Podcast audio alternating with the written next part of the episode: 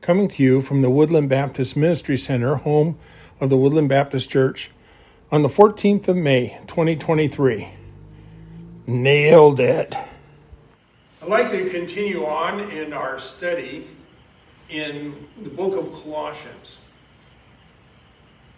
Apostle Paul in chapter 2 is now laying out his argument uh, for the faith in contrast to some of the things that were being taught to the church of Colossae that would lead a person away from Christ.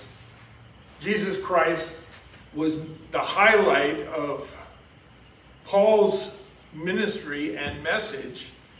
And he said, Don't be dissuaded from what you know is true. So we're going to look at three pictures that Paul paints for us they're word pictures here, but I hope that they become almost visual pictures in, in your heart and mind. Uh, and Paul paints these with the idea of saying, if you realize that this is true, why do you want to leave it? Because to leave it is to abandon that on Friday morning, we were having one of our breakfasts with the guys, and one of the guys said, What I need, and there was lots of food there, he says, What I need is a bigger plate. He says, I don't have room for everything. And we've all been in a place, in a position at one time or another, to say, I can make a choice between this and that, but if I take this, I can't have that. Apostle Paul says, you can have this about Jesus Christ or not. The choice is yours. But I want you to see that if you're going to follow these false teachers that lead you away from Jesus Christ, what are you giving up? Because you can't have it both ways. It's either one or the other. So let's look at this passage.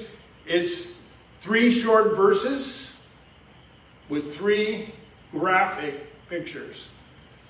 Colossians chapter 2, verses 13 through 15.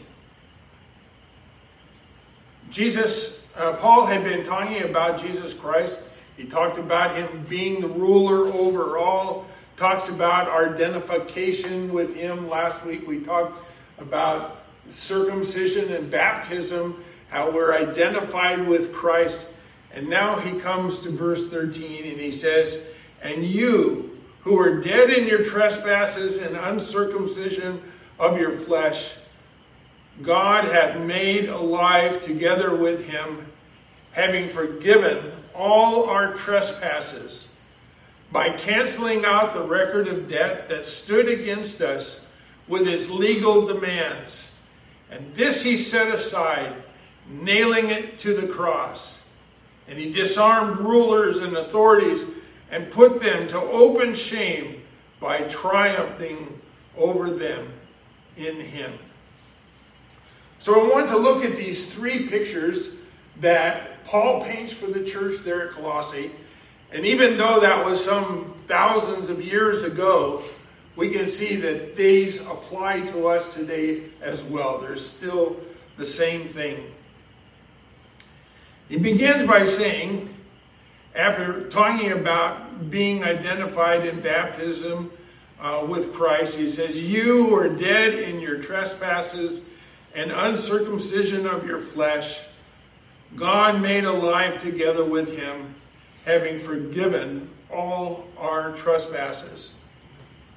When he talks about the uncircumcision of the flesh, he's talking about Gentiles. Gentiles didn't necessarily weren't circumcised.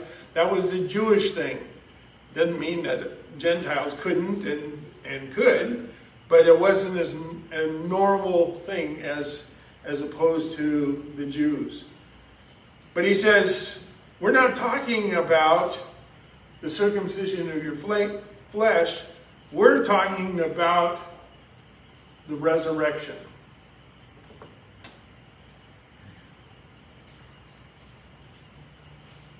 I want you to think for a moment all of us have probably spent some time in a graveyard. Maybe it is someone that you knew, friend, acquaintance, that was laid to rest there, maybe family member.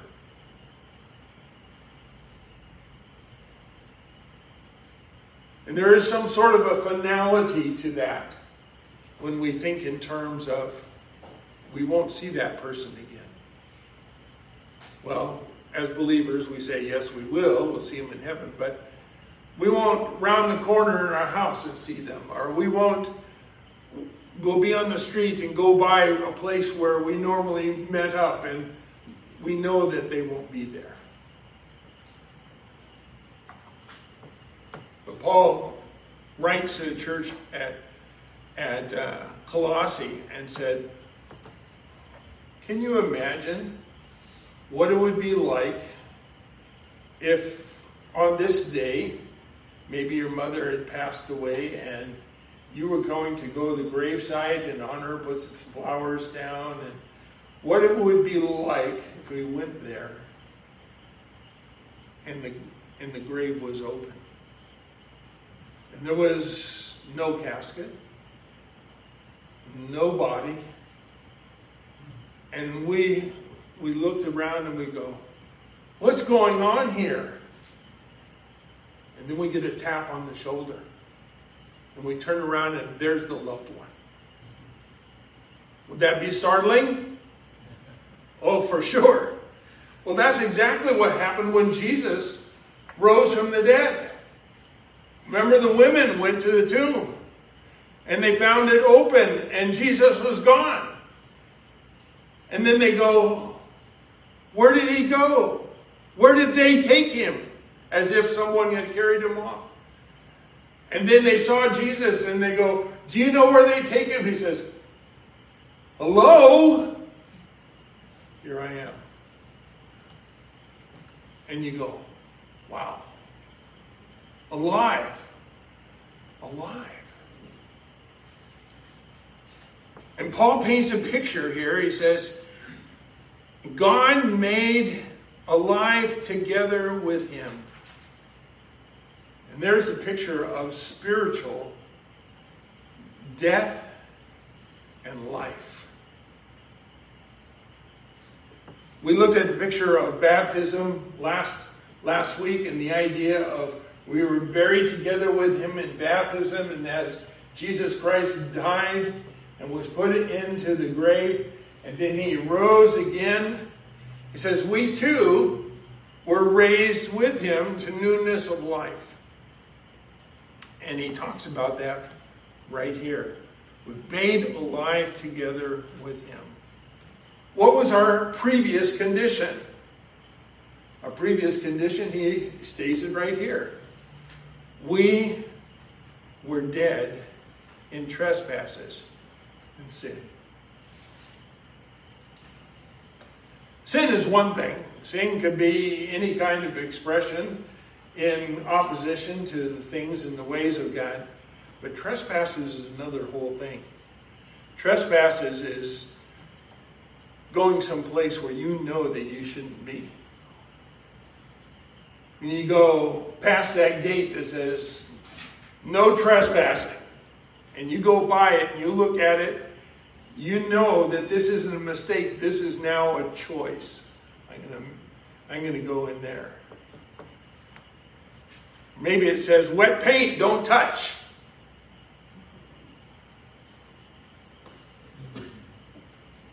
And you go to touch it. Oh, the sign was right. Anyway, Trespass is something deliberate. And so, whether it was our sins or our trespasses, we were dead in them. In other words, we weren't alive to the spiritual condition, we were dead in our spiritual condition.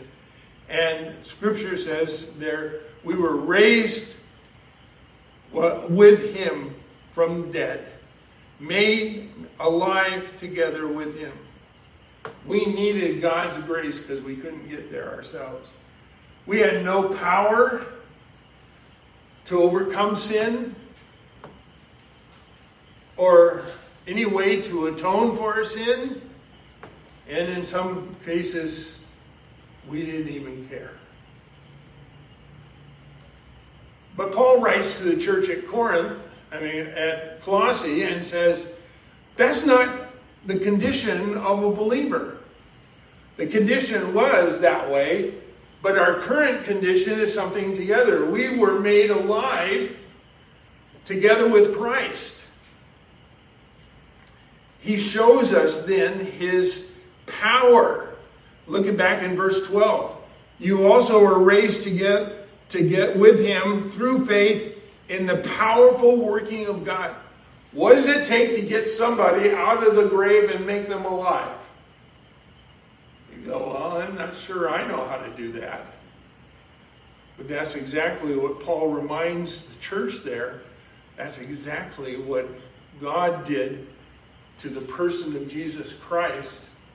And spiritually, that's what he does in the life of a believer. We talk about miracles in the world today, and I do believe it that God works miracles, but one of the best miracles he does is he makes dead men alive. That's what he's talking about. It took God's power to make you alive spiritually. It wasn't something you could pull off. It wasn't something that you could work through and come out the other side successfully. And in this life, we aren't just alive now, but we're alive in a better way than when we were living in this world physically. In this life, we're transformed. That's what Apostle Paul talks about in Romans 12 2. Be not conformed to this world, but be what? Transformed. And the word transformed is the word that we have in our English language, metamorphosis. Imagine, imagine the life of a caterpillar on a leaf, going around, munching, getting his nourishment. And he goes, Now I want to get to that bunch of leaves right over there. Uh, I got to follow the stem down to the branch and back over here and then back over here and back up that branch over to those leaves. Oh, there's some more over there. Down that. You go, man. The word metamorphosis is the same one that we use to describe caterpillar going to a butterfly. Butterfly now has something that caterpillar never had, had wings to fly. Now he's sitting on the leaf and he goes, What about that leaf over there? There. Could never do that before when he's a caterpillar. Can do it now as a butterfly. How about those leaves? How about another tree altogether?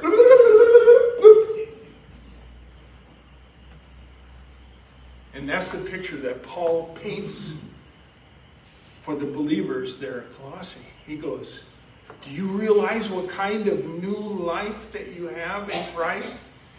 It is not just being made alive, but you have been made better. We have been prepared as well for eternity. In Ephesians chapter 2 and verses 6 and 7, it says, And he raised us up with him seated us with him in the heavenly places in Christ Jesus, so that in the coming ages he might show the immeasurable riches of his grace and kindness towards us in Christ Jesus. We never had that before. Apostle Paul says, warning. Are you ready to give this up? Are you ready to give up this new life in Christ? This, with this ability to live a life on a whole different plane than, than how you lived before? Are you ready to give that up to follow some false teacher? Be warning you can only have one or the other. You can't have them both. Either Christ in the life or he's not. We come to the conclusion of the first segment verses verse 13, and he says, Every believer should appreciate this new life in Christ. And the question is, do we appreciate this new life in Christ? Paul shot, shot across the bow and said, Warning, know what you're giving up if you're going to follow these false teachers. Know what you have in Christ. Do you appreciate what you have in Christ or not? The second one he has is, is found, and it's another whole picture. Not only the idea of being raised to newness of life, but he paints another picture. He says, and how did he do this? He says, by canceling out the record of debt that stood against us with its legal demands, and he set it aside, nailing it to the cross. Here's a good trick question you can ask your friends. Okay? What three things were nailed to the cross in which Jesus Christ hung? Hmm. Well, Jesus Christ, yeah, that's one. Number two, a sign that says, the King of the Jews, right? Written in three different languages. What was the third thing? There's a third thing nailed to the cross. Do you know what it was? It's right there. I just read it. He says, counseling out the record of debt that stood against us with its legal demands, and this he set aside, nailing it to the cross. What the picture here is one that's easy to imagine. It is an IOU.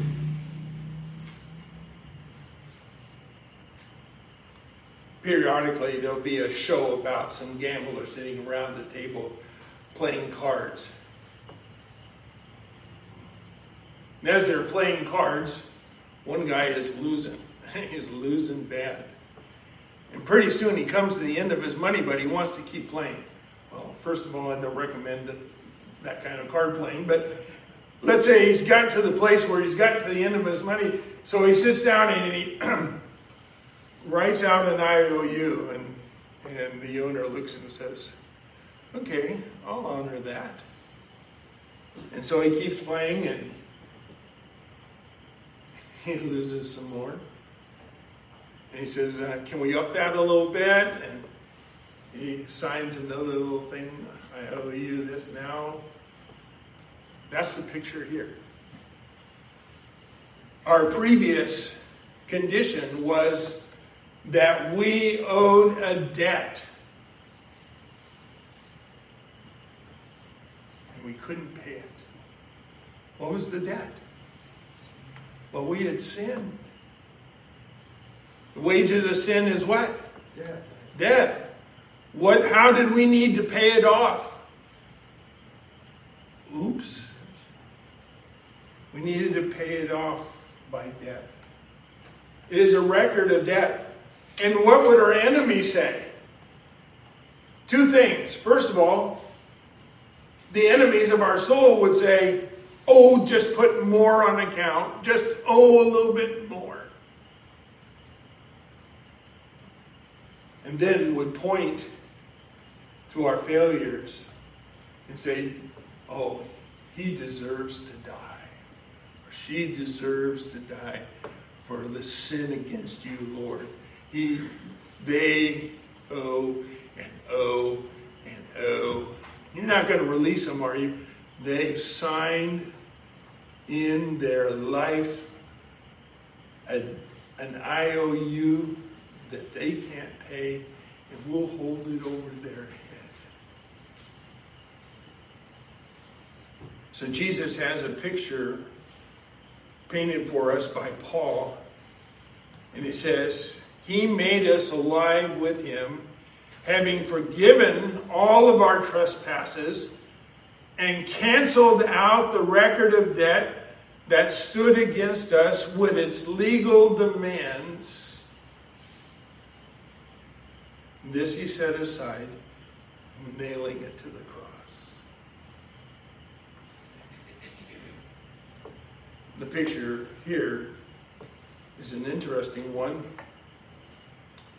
because how did we get in such a debt-ridden situation? Well, we say it's our sin, but it really is our sin against the statutes of God.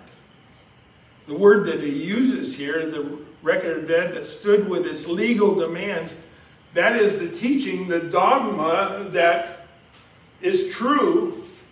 God's high holy standards, like in the law, are there for us to read and see. And we go, have we ever told a lie?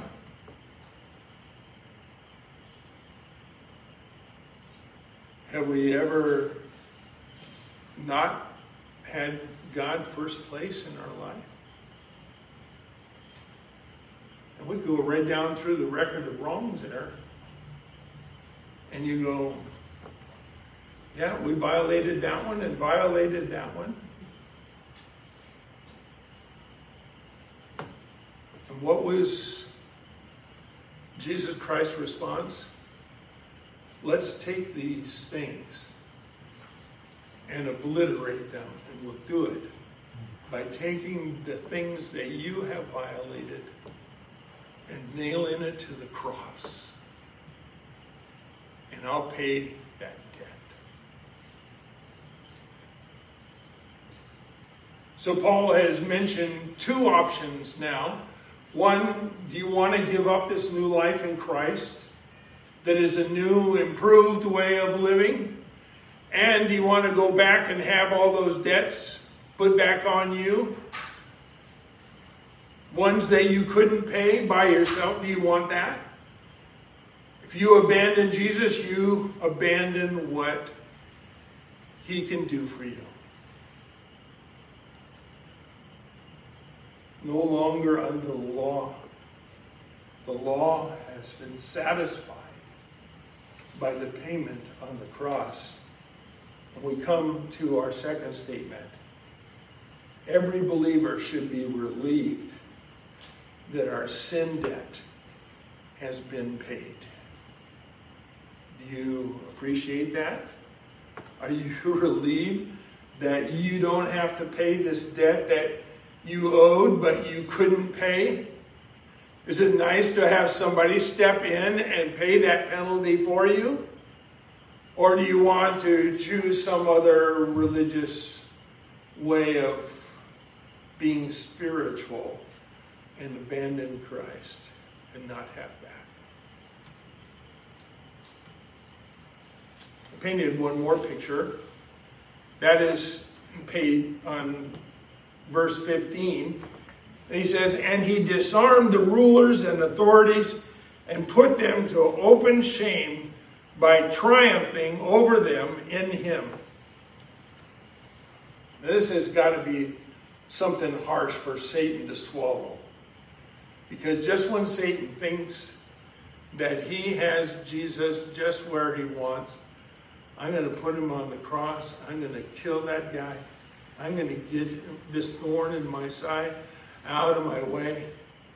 God is sitting there going, Go ahead, Satan, do that. Mm-hmm. But I'm going to raise him up and then be victorious over you. And so the third one here is he says, He disarmed rulers and authorities. Our previous condition was that the enemies of our soul were victorious over us on a daily basis. We were fighting losing battles in the spiritual arena that we could not win because the ones that were against us were more powerful than we ourselves standing alone. Paul points to that same sort of thing in Romans chapter 6 when he says that um, we had a master over us that we listened to. The world would, and Satan would say, jump, and our response was, how high? We didn't have any other alternative. It's all we knew is how to go about being defeated over and over and over again spiritually. Apostle Paul said here in this passage, but things have changed. Things have changed. And what happened on the cross is that those enemies of our soul, he vanquished. And then, if that wasn't enough, he disarmed them. The term there, the word disarm, is literally what you would think. He took all their armor, he took all their swords, he took all their shields, and he cast them in a big pile, and they don't have any way to do any damage or defend themselves against Jesus Christ.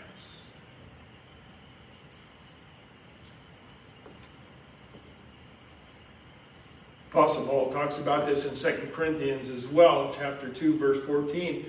Thanks be to God who in Christ always leads us in triumphal procession and through us spreads the fragrance of the knowledge of Him everywhere. Beautiful picture. So, what we have here, I just want to paint that mental picture again. We have a picture of an enemy that was warring against us. And now Jesus Christ has disarmed them. And not only that, it wasn't enough just to disarm him. It says, and put them to open shame by triumphing over them in him. The word shame is the same word that's used in Matthew, the first chapter, when, when um, Joseph discovered Mary was pregnant, and he knew he wasn't the dad, and he says he was mindful to put her away privately so that she would not be shamed. Same word. Only here it says the Lord shamed those he conquered. Hence the picture on the front of your bulletin. It's hard to see a little bit, but it's a picture of what happened in Roman days, and they would have known about this because the people who were reading this were conquered by the Romans. They would have known about this, and this is what would happen. A general would defeat his foes. Of course, there would be losses. But then it would take all the military hardware off the losers, and then they would have a big victor's parade and go down through the middle of the city, and they would proudly march with all their banners furling and flying, and and the crowds would be gathered on either side, sort of like a rose parade. And they would be laughing, laughing and clapping and cheering for the conqueror. But at the tail end of this parade would be all those conquered ones. And they would be stripped of all their weapons. They would be in chains. And they would be herded down the middle of the street. And the people, after cheering for the those that were the victors would come now to where the enemies were and they would laugh and they would jeer. And those at Colossae had seen that picture. And that's the picture that Jesus, that Paul paints, that Jesus did to our spiritual enemies. He said, Not only will I strip them and disarm them, but I'm going to make a show of them openly. Now here's the picture I'd like for you to be to see. Imagine this great procession. The general and all of his soldiers in their in their best outfits as they're marching down through the city and the crowds on either side cheering for them. And now comes tailing behind the enemy in chains and bondage. And you have a little kid who runs out and pokes one of them. You go, what would allow that kid to do that? It's because that kid knows that that foe has been defeated.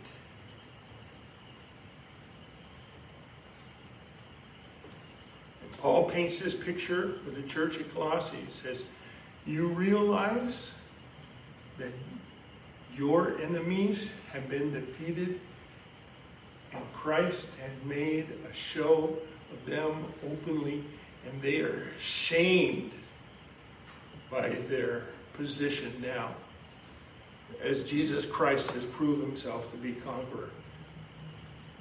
And you go, well, that's fine, Pastor Tim, but I've read Ephesians 6. In Ephesians 6, it says we're still up against these guys.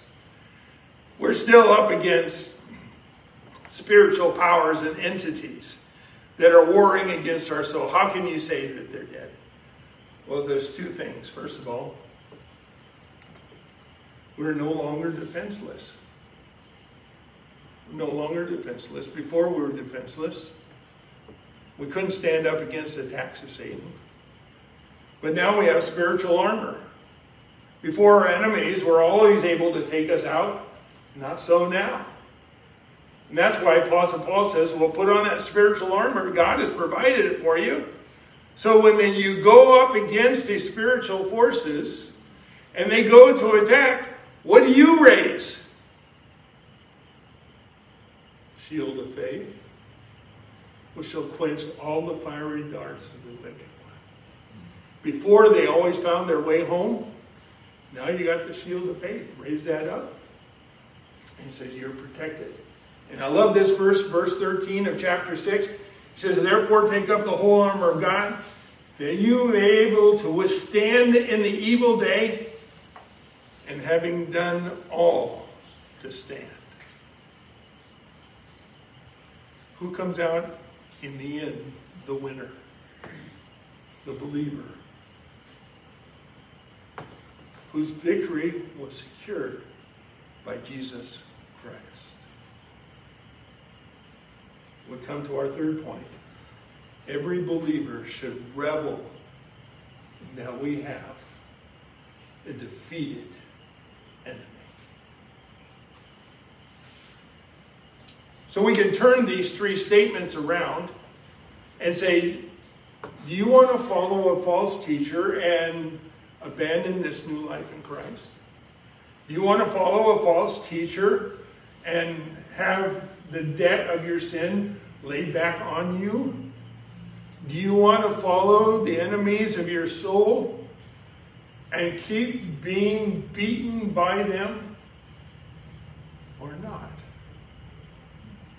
The choice is for you. And as Paul is writing to the church at Colossae, he says, Do you see what we have in Christ? Why would you choose something different?